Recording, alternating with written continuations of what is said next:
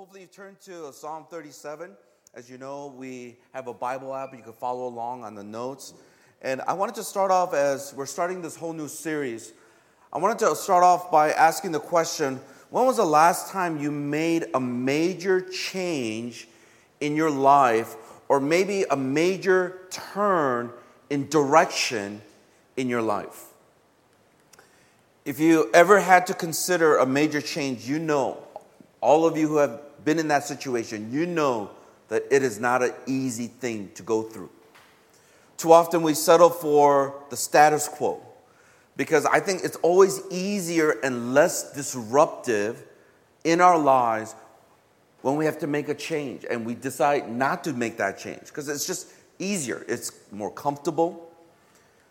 And I think if we're honest this morning, we will have to confess that one of the major reasons why we don't like change in our lives is because of fear, because of some of the challenges that we're going to be facing when we go through that change in our lives. Therefore, comfort and fear, I think, are some of the strongest driving forces for many of us to continue down a road that oftentimes leads to discontentment and mediocrity. Do you know how many people in this world just live a mediocre life? And that is not what God intended for us. The Bible tells us that He has come to give us life and to give it abundantly. And so many of us, we wake up in the morning, we go to work, we go to school, we do the same thing over and over again. And I'm just wondering if some of us in this room have ever wondered to ourselves, is this all there is to life? Is this what Christ did on the cross for me so I could just live this life that's mediocre and I feel so much discontentment? Why am I feeling this? Why am I experiencing this? And that's why somewhere in our Christian journey, there is a disconnect. We see what the Bible says that we ought to experience, but then we look at our lives and we realize it's not what we're experiencing right at this moment. I think one of the most powerful things that you will notice all throughout the Bible is that from Genesis all the way to Revelation, you will notice that there are so many stories and moments and instances where the people of God stepped out in faith. They literally pivoted from the direction they were going and they followed God. And it's amazing stories of blessings and of that life of obedience and what it brings about, even carries on to the next generation. I think these stories really remind us the importance of taking faith seriously. I want to show you this quick video of this guy who was actually making close to $80,000 USD a year. Very comfortable job, single guy, so he was saving up all this money. He started buying just various things, and then he came to a point where he just left it all. And when you watch this video, you'll see what he left it for, and then you're going to be scratching your head. But I want you to listen as he gives his account and shares his story and what he was able to gain as he gained some perspective in life. So let's watch this together, and then we'll come back.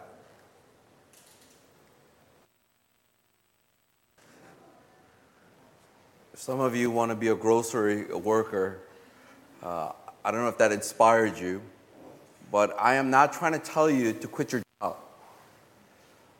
But I am challenging you to reflect on your life. I think life brings us to certain crossroads at different stages of life. And it's in those moments where you have to make a decision. Are you going to continue to move in this direction, or are you going to pivot and do something different?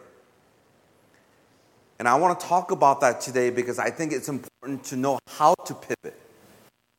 It's not just I'm unhappy, so I'm just going to do something else. Or this is hard and I just want to quit. That's giving up. That's not pivoting. Sometimes you might have to adjust to still get to the end goal that God has for us. But it's learning how to pivot in the situation that you're in. So let me give us the definition of pivot according to the American Heritage Dictionary. It says this: to make a dramatic change in policy, position, or strategy. So it's almost as if you're moving in a direction or you're trying to operate a certain way and you realize it's not working, so you're changing that strategy. You're changing that position or the policy or the things that you value moving forward. Another part of that definition, it says this, to cause to rotate or revolve or to turn. A lot of times pivoting requires you to realize a lot about yourself, a lot about the situation that you're in, and learning how to revolve or turn around. And that also requires repentance. Some of us have to pivot because you've been going to a self-centered life. And the only way you're going to turn around and revolve around, it's going to require repentance. Another part of the definition, it says this, a person or thing on which something depends, the central or crucial factor. And this is something that I want us to try to understand. When you pivot, you have to pivot centered around God. A lot of times we're pivoting, but in fact, we're just going through a revolving door and everything looks so familiar. So what is it that you're pivoting on or upon as you make some of those changes in your life? I believe that in our journey with God, there will be many times where you're going to have to pivot. You're going to have to make changes in your life. And as I mentioned earlier, it is important to what you pivot on and to whom you're pivoting on. And this will lead us to the important question, which is, why are we pivoting? Why do we need to pivot? I think there are major reasons why a person might pivot directionally. And let me just give us just five that just comes to my mind.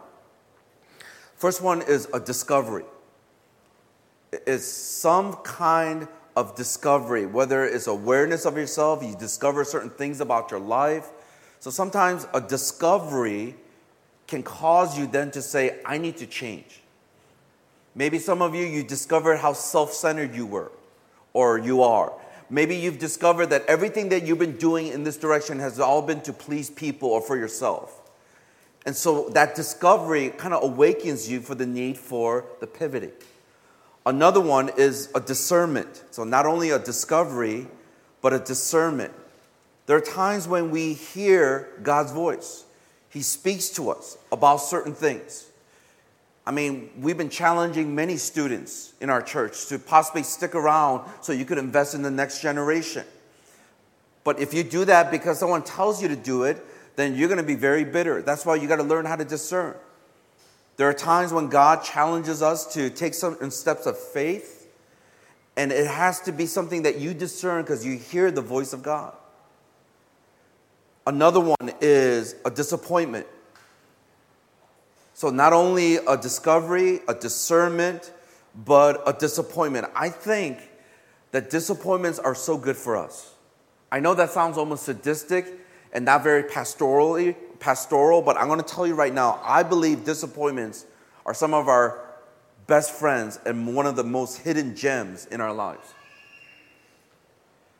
I'm telling you right now, until some of you in this room experience some major disappointments from the things that you're chasing after, some of the goals that you're trying to pursue, until you come to that moment of disappointment, I realize that you will never change. You will never reorient yourself in such a way that is now based on kingdom values rather than on your own values.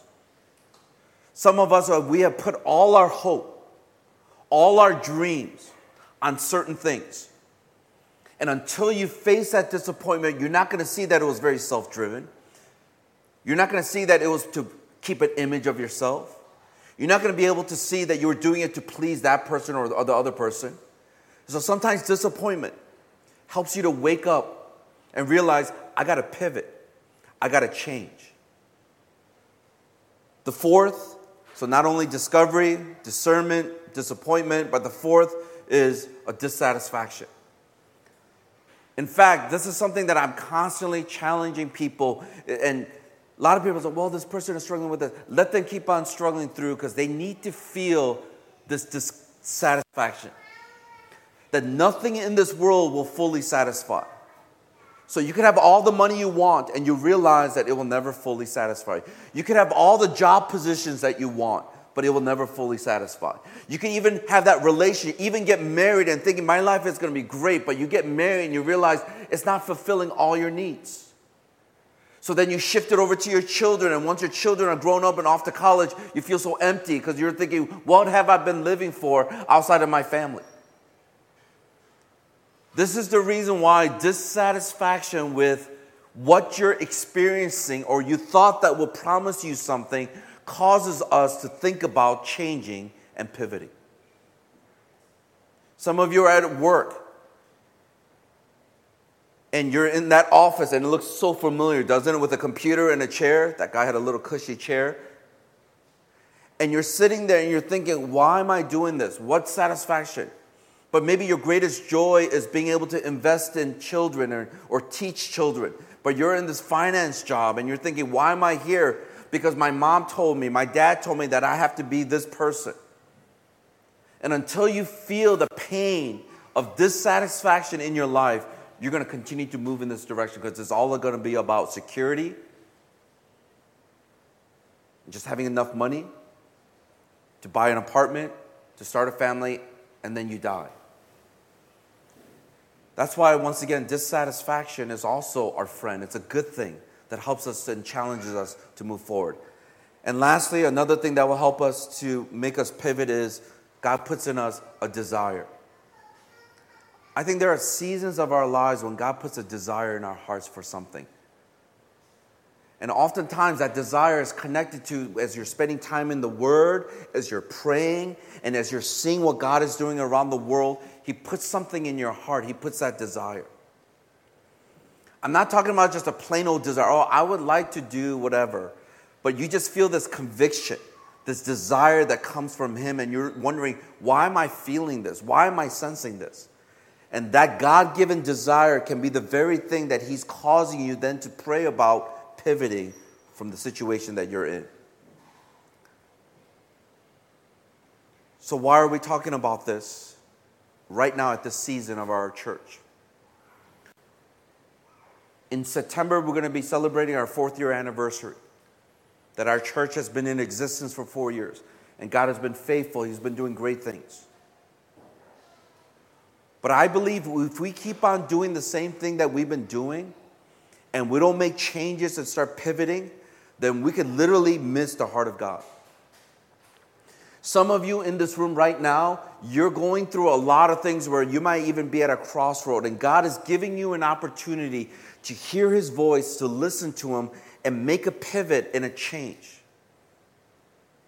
Some of you are in the midst of just 2 good things. And you're trying to pray through and trying to discern, like, God, what is your heart? And until we can get to the point where we're saying, God, it is not my will, but your will. And wanting and desiring to be able to say, God, I want you more than anything else. I believe until we make those changes and pivot, we're going to be stuck. And so we're going to go through this 4-part series, and this is how we're going to try to present it to you in the next 4 weeks. Part 1 today, I want to talk about pivoting directionally, especially when we're trying to find out where it is that God is leading us and taking us. Part 2 next week, I'm going to talk about pivoting emotionally. Some of you struggle with emotions, and there are factors in your life that causes all these emotions that are not healthy and not good for you. Some of you are just in different situations that's overwhelming you, and until you know how to pivot, some of you are going to go down a road that's going to lead to a lot of unhealthy, just not only physical unhealth, but even some of us, mental unhealth. The third part I want to talk about is pivoting relationally. Some of you are in relationships that are toxic, and if you do not change, and you do not pivot, I'm telling you right now, it's going to destroy you. Until God, the Holy Spirit, can wake you up and tell you very clearly that in that relational state, it is not helping. It might be your friends. It might be a boyfriend-girlfriend relationship that might not be honoring to God. Wherever it is, you got to ask yourself, is that relationship, is it helping me to get to my destiny that God has for me. Some of you have to pivot. And the last one I want to talk about is pivoting spiritually. How to get out of certain situations, the rut, or some of us who feel like we're just doing the same things, but we're not reaching that next level for us.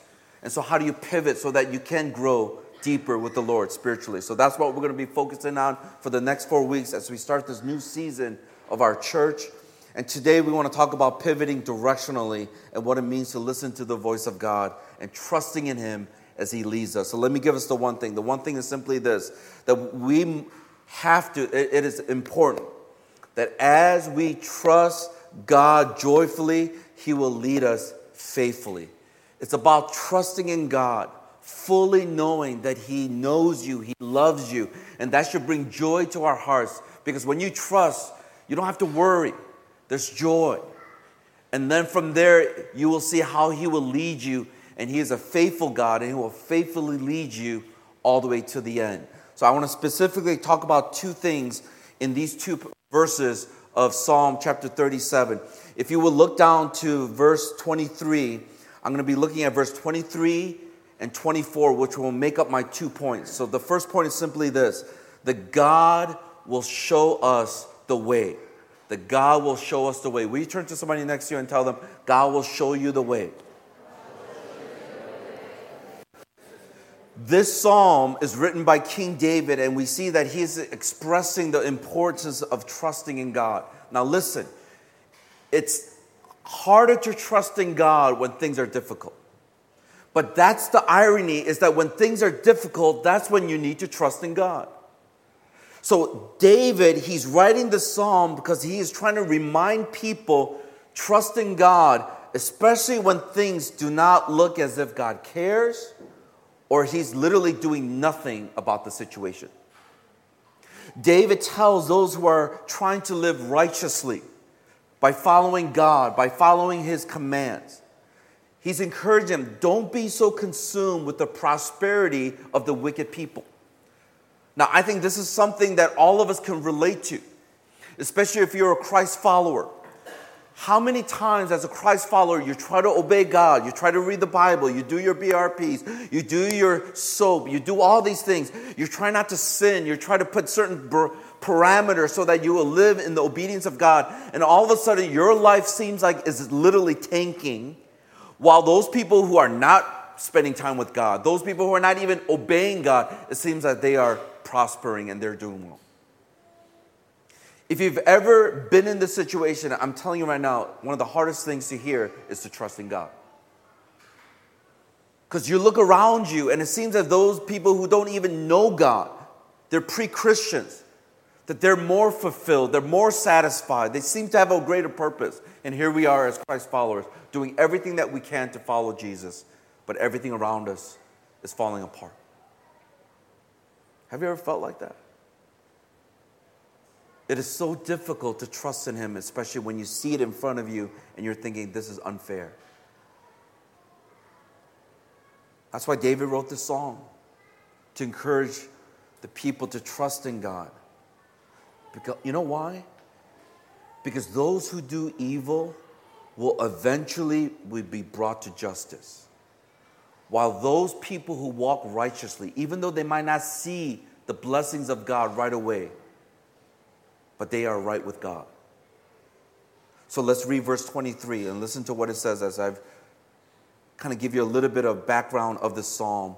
In verse 23 it says this, the steps of a man or a woman are established by the Lord when He delights in His way.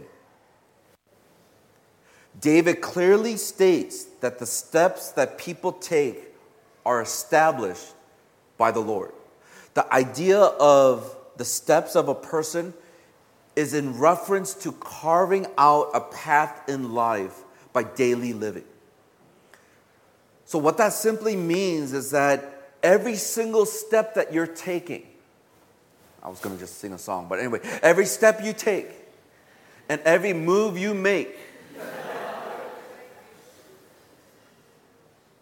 He is watching you, but He's leading you. Every step is being established by God.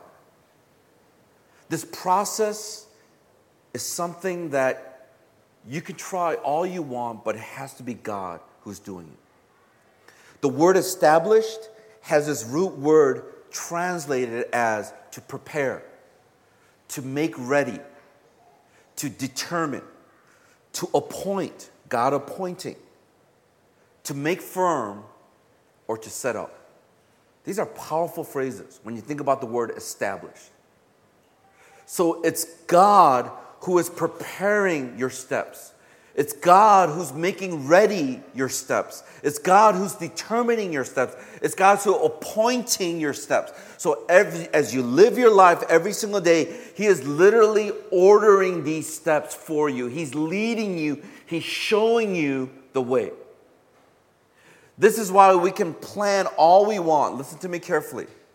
This is the reason why you could plan all you want, but you have to remember it is God who will direct us and who will prepare us.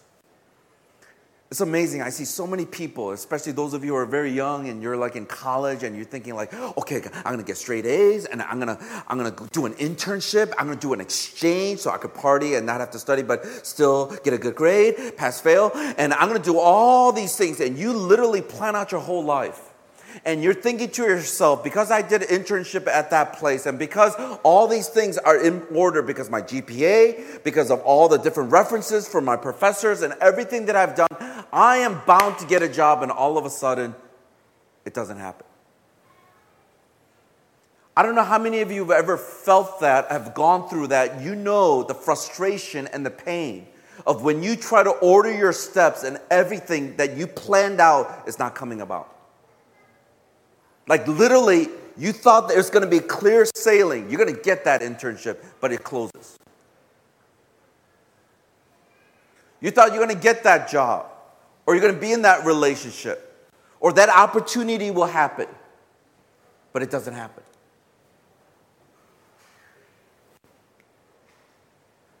And this is where you have to think, is God calling me to pivot, to change? Some of you have heard this before, and I keep on sharing this because we had to learn how to pivot. I remember when our family first went to Indonesia, it was just really because we had a heart for church planning, but also we wanted to set the example. We don't want to be people standing up here and telling people what to do when we're not willing to do the same thing that we're asking people to do. That's hypocrisy. That is lack of leadership. That is lack of integrity. So we said, we're going to go to Indonesia, start our first international church. We're going to go as a family. We're going to invite other people who want to be a part of this, to give their lives to this. And we said, we will go there for 1 year. Now, I'm going to tell you right now, it is not the easiest thing to take up and uproot your whole family for 1 year. And it makes it even harder when your kids are at a certain age, when they're going through a lot of changes. As you know, this is why some of you, even in this room, have moved around so many times, and you don't even know how to build friendships anymore. Or you've learned how to build superficial friendships because you're constantly moving. Your parents moved you around all the time. And through that ordering of steps, as God kind of led us to do that, we began to ask ourselves, maybe sometime way in the future, we didn't know when, but way in the future, we would love to, when our kids are all off to college, just travel around and to minister to the people that we've been raising up. And so we thought it was way in the future, but God was preparing and ordering our steps to come to Hong Kong way before we even not only expected, but we had no expectation of coming to Hong Kong. But He was preparing, appointing. He was setting up things before us that we could not control. All these people from China and people from Hong Kong started coming to our church in Michigan. And many of them were coming to know Jesus Christ. And we started finding out that some of them are going to be going back to Hong Kong and going to grad school at some of these different universities. And I keep on saying this, and I want to say it. I'm saying this because we love you. PolyU. I was like, who are you? I'm like, where is PolyU? Because the two universities that we believe that God wanted us to start was in CUHK, because some of our former undergrad students who were local people were going to go to grad school at CUHK. So that's a no-brainer. But the best university, which is still debatable, depending on which poll or whichever ranking you look at,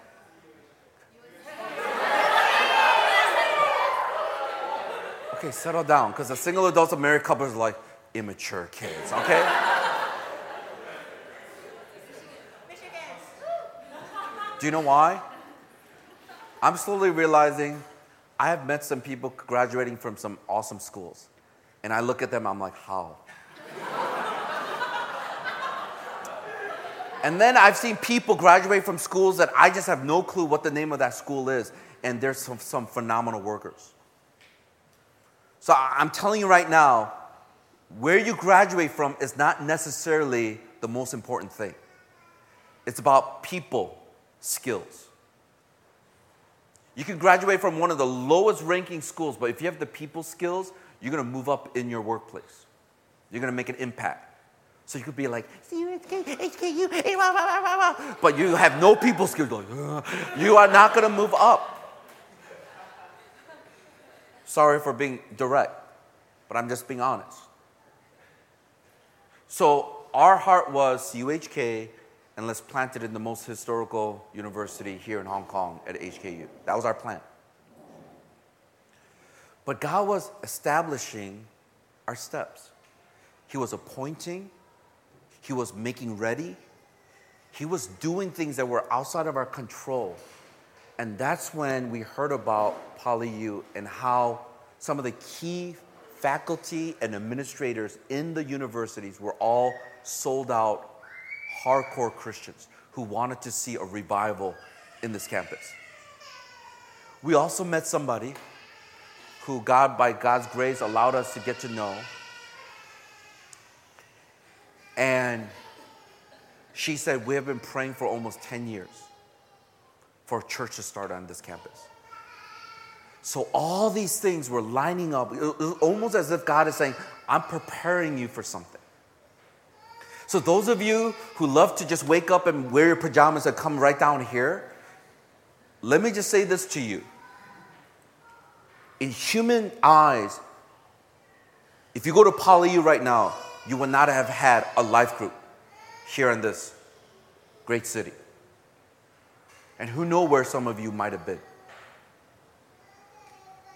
I share this partly because those of you who are from PolyU, I think you need to be a little bit humble. It's not that you're great, but God is great. And He's establishing and ordering our steps more than you know. Some of you who might be from a different city or a different place, but you transferred from work. Some of you might be here because you're just kind of like, you moved because of a job.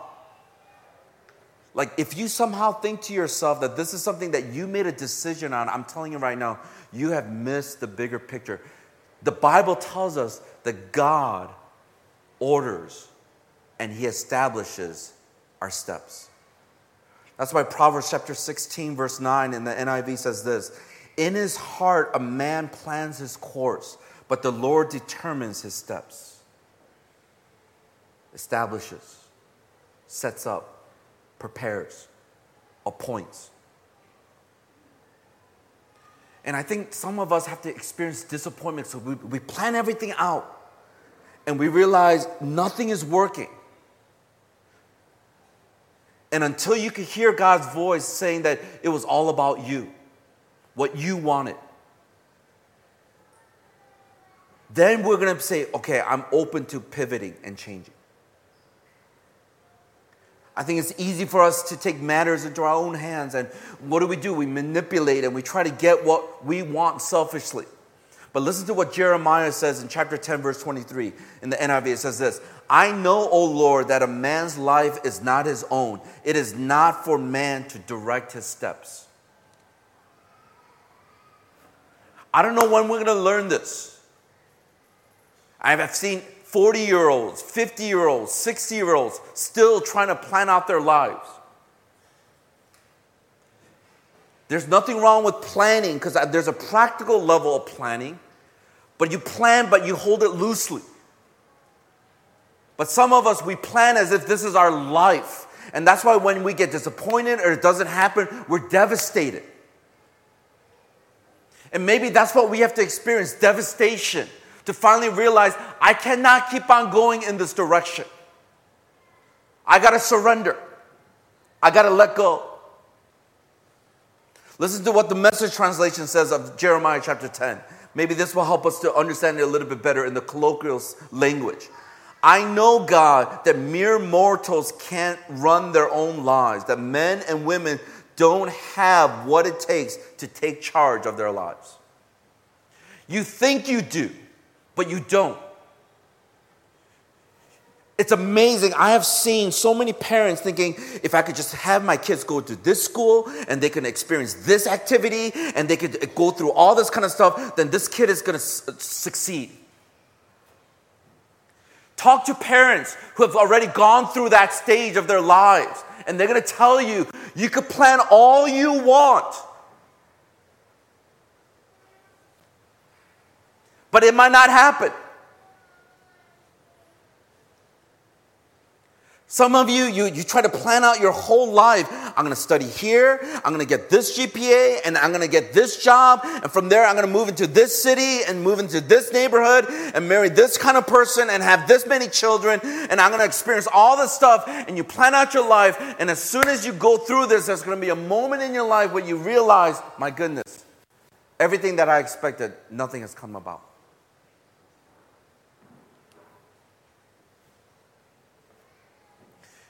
You think you know, but you don't. Because we're finite in our understanding. God, if we believe that He's good and He knows all things, He is literally working out so many things in your life so that you can get to where He wants you to be. You're not in control. And the sooner you come to that realization that you're not in control, the sooner you're going to be able to say, God, show me the way.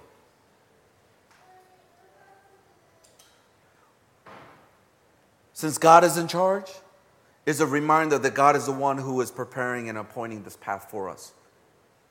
I think it's so tempting to go to the other extreme and say, well, if God is in control and I don't have to do anything, you literally just are very passive.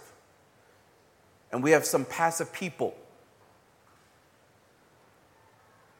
And what I want to encourage you is this. You have to remember that learning how to trust in God as He orders our steps, establishes our steps, is not a passive thing. God is the one who will show us the path, but we have to respond to Him in obedience. Can I get a good amen to that? Amen. He will show us the way, but we have to respond in obedience. The important part of this whole process is God showing us and us responding. But let me give you a little caveat to this. God will show us the way, but it is imperative that we delight in His way. If you look a little bit earlier in chapter 37, verse 4, listen to what it says. Delight yourself in the Lord, and He will give you the desires of your heart. You know, when I was younger in my faith, I'm like, praise God. Because I have a lot of desires. There's a lot of stuff that I want. But little did I know that little phrase that says, delight yourself in the Lord, and He will give you. That means that the more I start delighting in God, the more I begin to spend time with Him, the more I commune with Him, the more I know what His priorities are, then I realize my desires started to change. No longer did I start thinking that it's all about success. No wonder I started thinking I don't need all these other stuff, because the more I delighted in Him, the more I knew Him, the more I knew His heart, the desire began to change.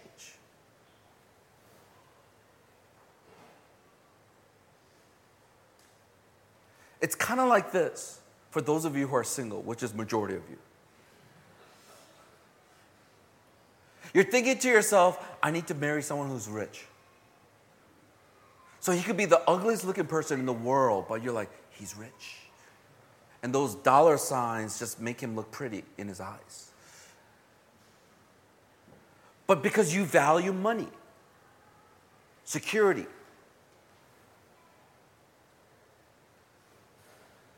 Some of you value this image. You want to find somebody that when you take a selfie on your Instagram, that you'll look good. You know, the face proportion, everything, you'll look good. You know what I'm talking about? There's some couples you see, I'm like, eh. But then you want to be that other couple, you're like, Because you value external things, what people perceive of you. And when you begin to change some of those desires about what people think of us, it's not about all money, then you'll be realizing that, oh, there are a lot of other people that could be potential candidates. Can I get a good amen to that? Not everyone is going to be Miss Hong Kong. Come on, brothers. If you don't believe me, if you do not believe me, there's a thing called a mirror, and just look at it for a little bit.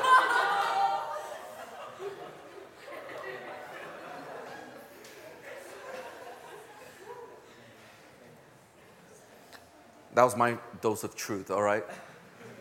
I'll stop here.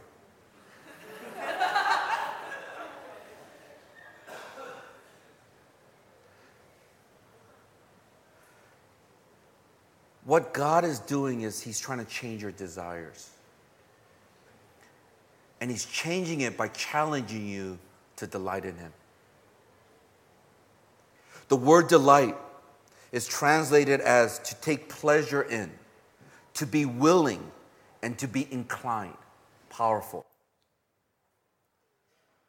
So when David says, delight yourself in the Lord and He will give you the desires of your heart, what he's saying is, be inclined to the Lord. Be willing to the Lord. Take pleasure in the Lord. Because right now, if there is no pleasure in God's presence, if there is no willingness to say, God, your will above my will, no matter what you desire, that is not what He's going to order in your life.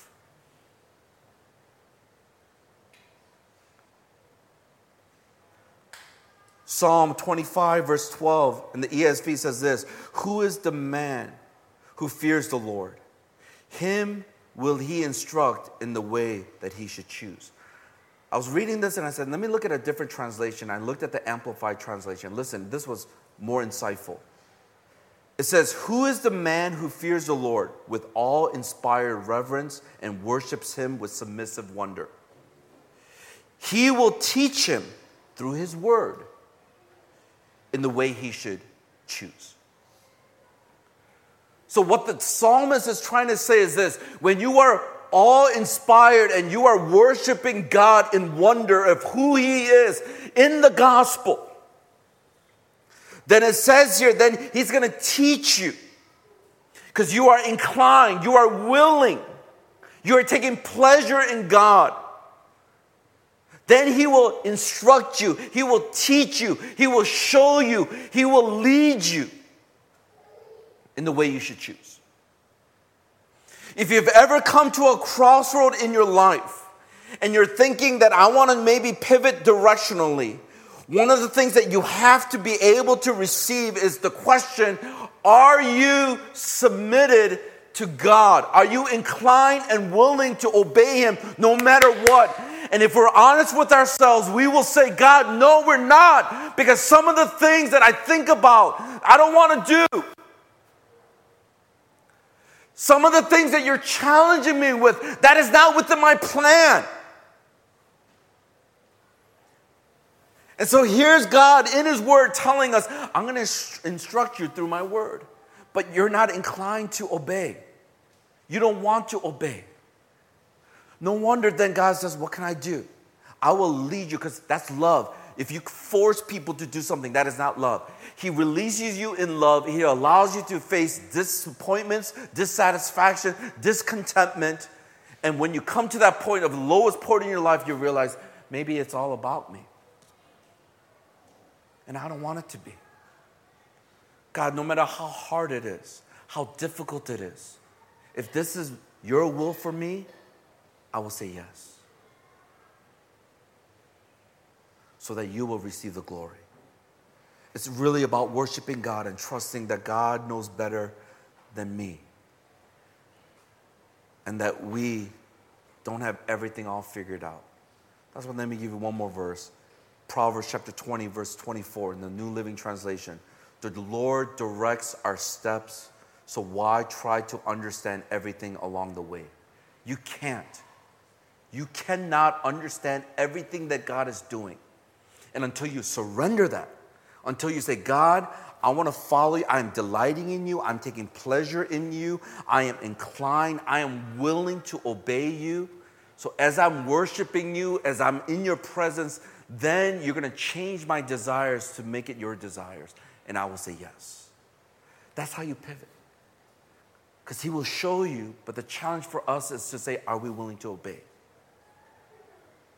The second and last point is this. Not only will God show us the way, but it's very clear in verse 24 that God will support us along the way. He will not only show us the way, but he will support us along the way. Let's close out with verse 24. It says this, though he fall, he shall not be cast headlong, for the Lord upholds his hand. As his children, God will not allow us to be ruined by our stumbling and falling.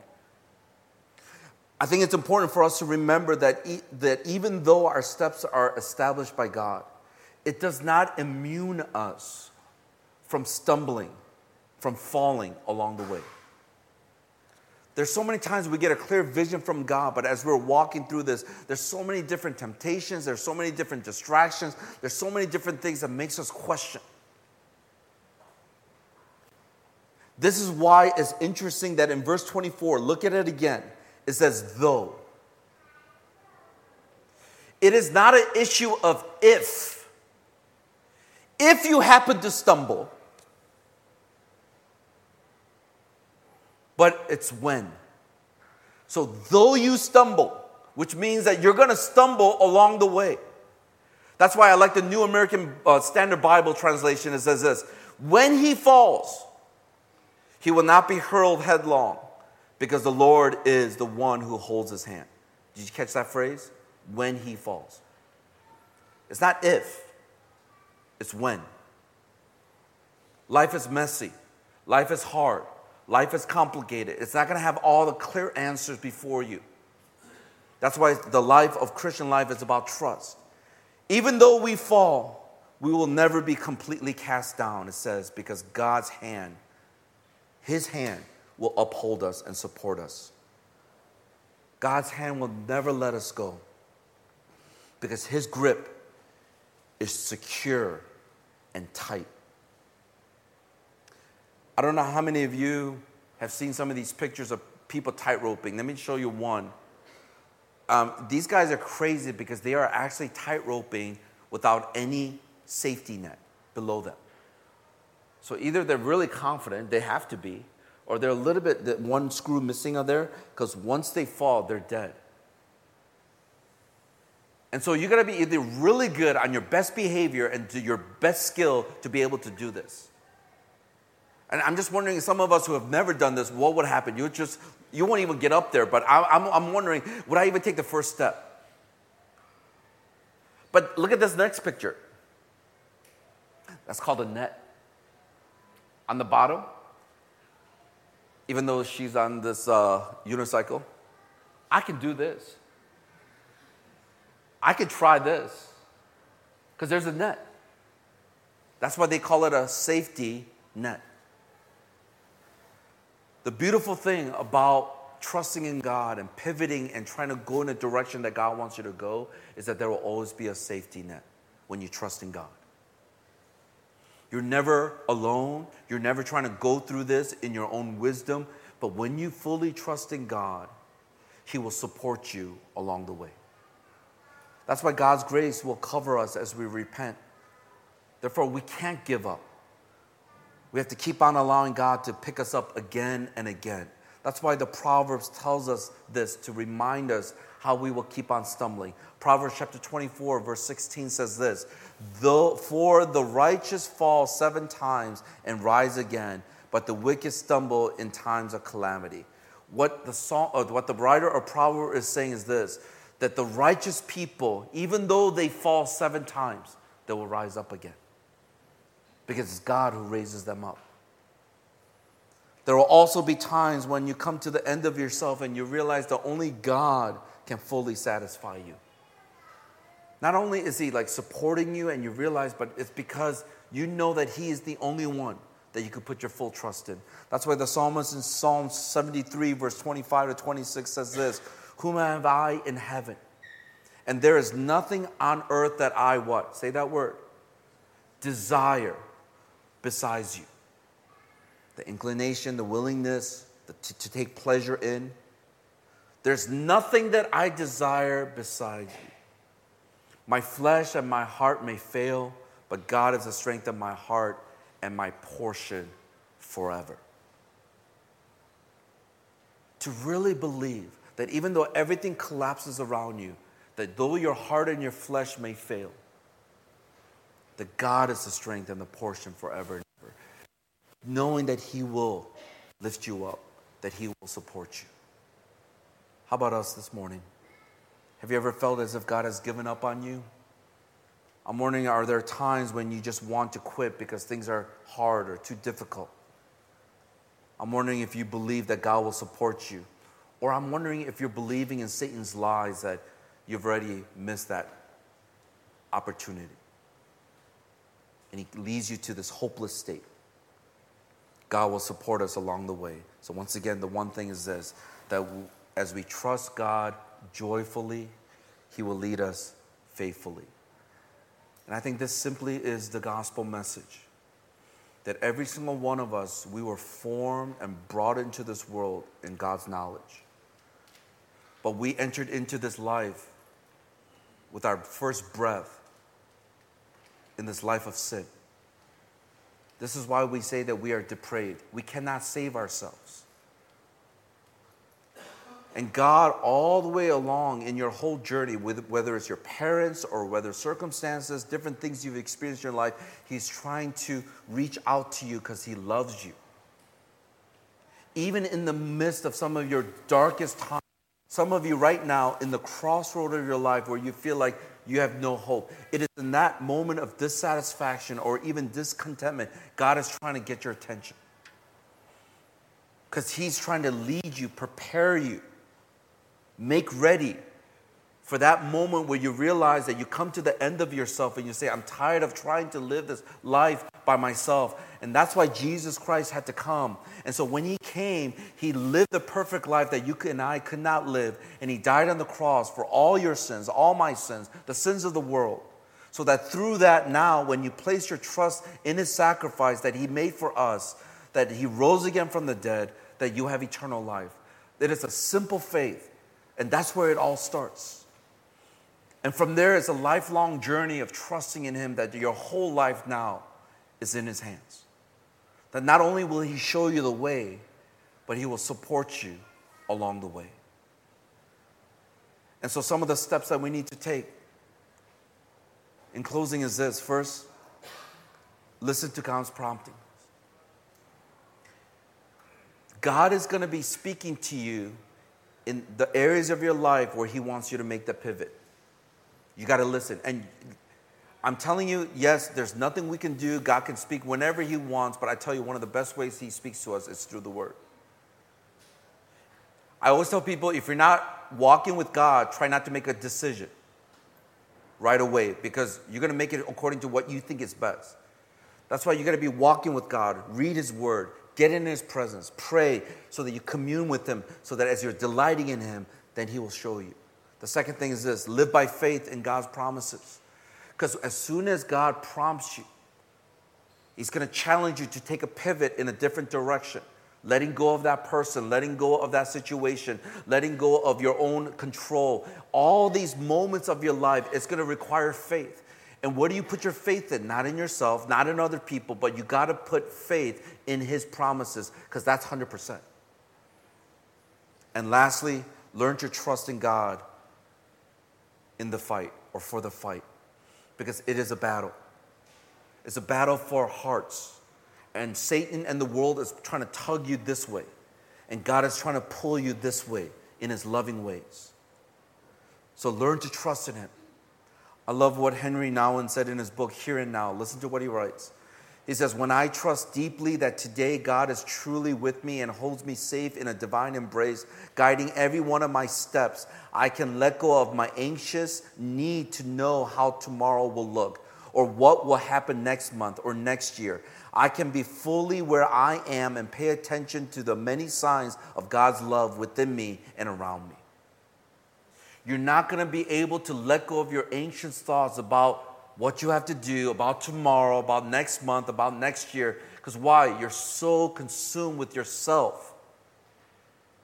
But when you're able to learn how to trust in God with all the different things that you're facing in your life, then you will begin to pay attention to the things that are most important, knowing that He loves you, that if He loves you, He will take care of you, knowing that He is good, and if He's good, everything that He plans out, it's going to be for our good.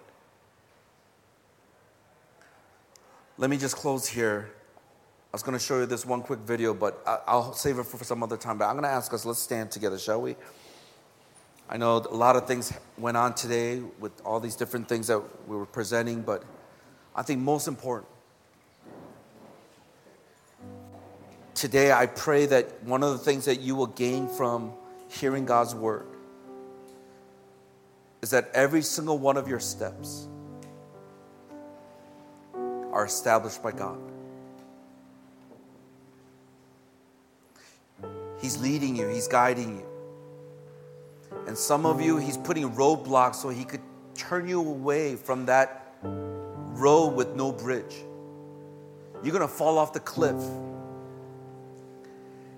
And God, in His love for you, is trying to direct you some other place. Are you listening? Are you in His presence so you can hear what He's trying to say to you? Don't go there. That situation is not the best for you. You got to delight. You got to take pleasure in, be inclined, and be willing to say, God, I want you more than anything else or anyone else. And the reason why we could be confident in stepping out in faith is because He's going to support us. Nothing's going to let us, He's not going to let us go. Even when we make the stupidest mistakes, the worst decision, He will never let us go. That's His grace. That's His mercy. And that's where confidence builds. That's the safety net of His grace. I pray that as you trust in God joyfully, you will see how He's leading you faithfully every single step of the way. May you make some pivots in your life, maybe some directional things. You might have to pause, spend some time. Some of you, I know you're in the midst of finals. Some of us are busy with work, but maybe this Saturday or after everything is done, just take maybe an afternoon, take a personal retreat, go away, listen to God, be around nature, and breathe in everything that God has for you. I pray that as we learn to let go and allow God to work in us, that every single one of you, and this is from my heart, because I desire this for you, I pray that every single one of you will live the fullness of life that God has intended for you. And you will see joy, blessings, fruits, in your life like never before. So Father, I just pray for every single person here in the sound of my voice, and I pray, Lord, that you will speak to every single one of us as we move forward in the things of your heart. God, for some of us, we have to pivot, make some changes directionally. Some of us are in situations that are not healthy. Some of us are in situations that are not helping. Some of us are anxiety-ridden. Some of us, we're just turning to ourselves and, Lord, we're stressed out. I pray that you'll just give us a freedom just all over this room in the name of Jesus. I feel like some of us, we're just bound to ourselves. Stress comes from outside, but it's how you process it And some of you are so tightly wound because you don't want to lose control. Some of you are getting physically ill. So I want to speak to you and just say, you got to learn to let go. And I know it's scary, but this is where you got to trust that there is a safety net of His grace. He will never let you go. Even though the results is not what you expect, do you trust that He is ordering your steps? He is establishing it. He is preparing you for something else. God, I just pray for overwhelming sense of trust in this room right now in the name of Jesus. That no matter what situation where some of us are facing, no matter what we're going through, those things that are out of our control, we want to be able to fully trust. That you know what you're doing beyond us. So God, we let it go. We just say, God, it's in your hands. That our steps are established by God. That our way is led by you, and you will never let us go. Though we fall 7 times, the righteous man and the woman will rise up again and again. Help us to rise up because we trust in you. Come on, church. I don't know how many of you know, but I know some of you are entering into finals, and some of you are in finals. Some of the families and maybe single adults, a lot of stresses at work and struggles of trying to find that balance in your life. But we want to minister to one another, and let's just join hands together. Can we just do that as a family, church family?